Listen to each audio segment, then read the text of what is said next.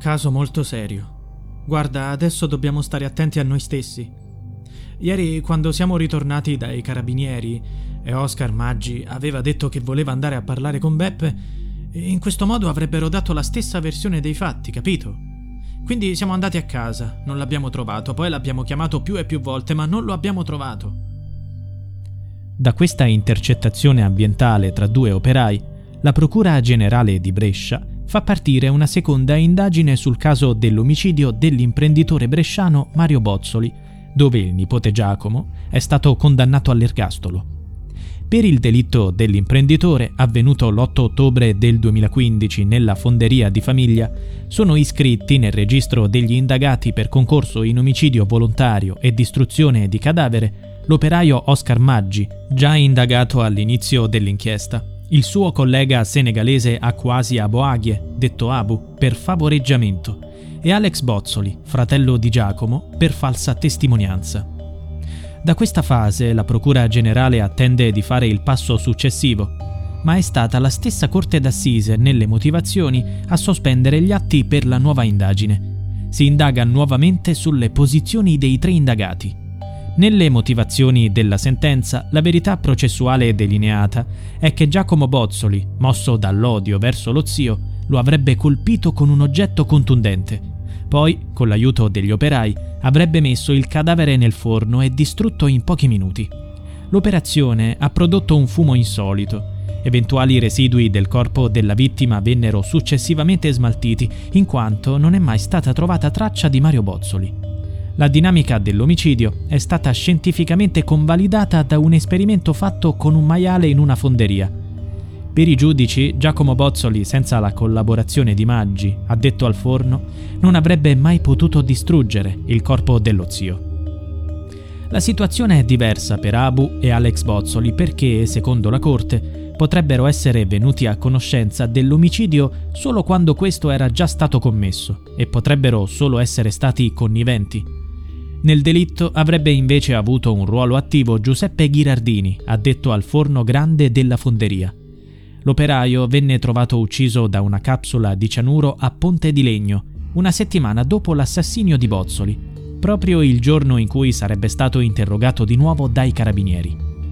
Nella sentenza la Corte ha considerato così il suicidio.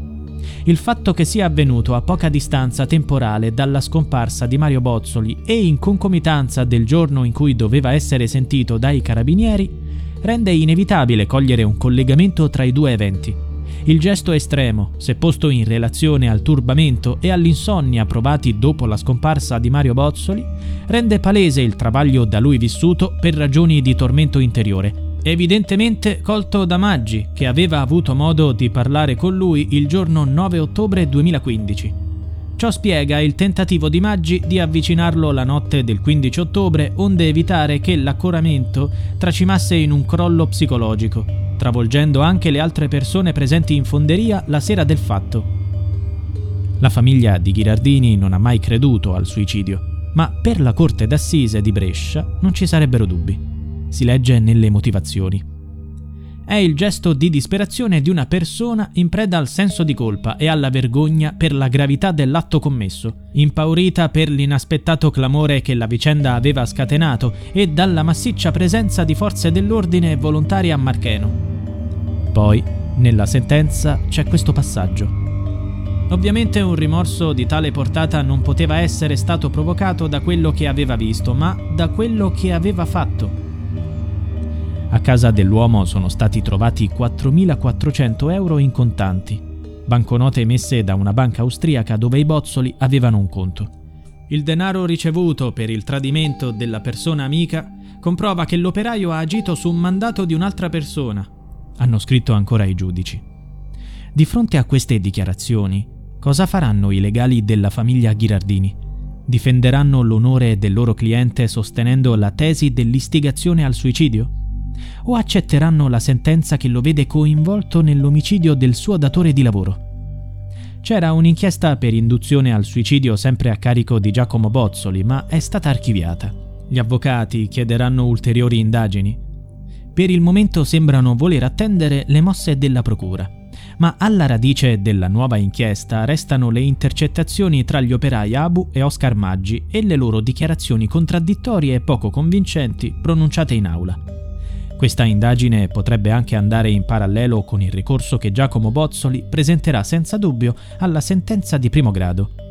Il secondo grado potrebbe cominciare la prossima estate. Nelle motivazioni i giudici hanno scritto le intercettazioni ambientali registrate nella tarda serata del 15 ottobre comprovano che Oscar Maggi e Aboaghi Quasi, nei giorni successivi alla scomparsa di Mario Bozzoli, nel percepire il tormento del Ghirardini, temevano che questi, non sufficientemente informato sullo sviluppo degli eventi o in un momento di cedimento psicologico, potesse lasciarsi andare con i carabinieri a rivelazioni pregiudizievoli Oscar Maggi, mentre era in macchina con Abu dopo un interrogatorio a ottobre 2015, diceva Se dice qualcosa di sbagliato siamo rovinati. Incolpano noi. Se Beppo sbaglia a parlare, danno la colpa a noi.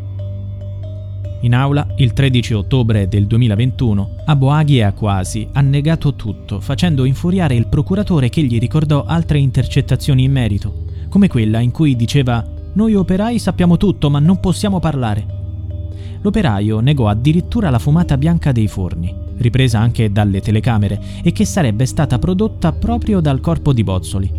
Quale fu la versione di Oscar Maggi? L'operaio ha sempre detto che andarono da Ghirardini solo perché temevano che mentisse. La corte non ha dubbi sui motivi di quella visita. Se Ghirardini avesse raccontato qualcosa di sbagliato, avesse cioè smentito le tesi innocentiste di Maggi e Aboaghi ai carabinieri, avrebbe compromesso anche la loro posizione, dato che i due colleghi, pur non avendo materialmente commesso l'omicidio, non solo erano al corrente degli accadimenti, ma vi erano anche personalmente coinvolti.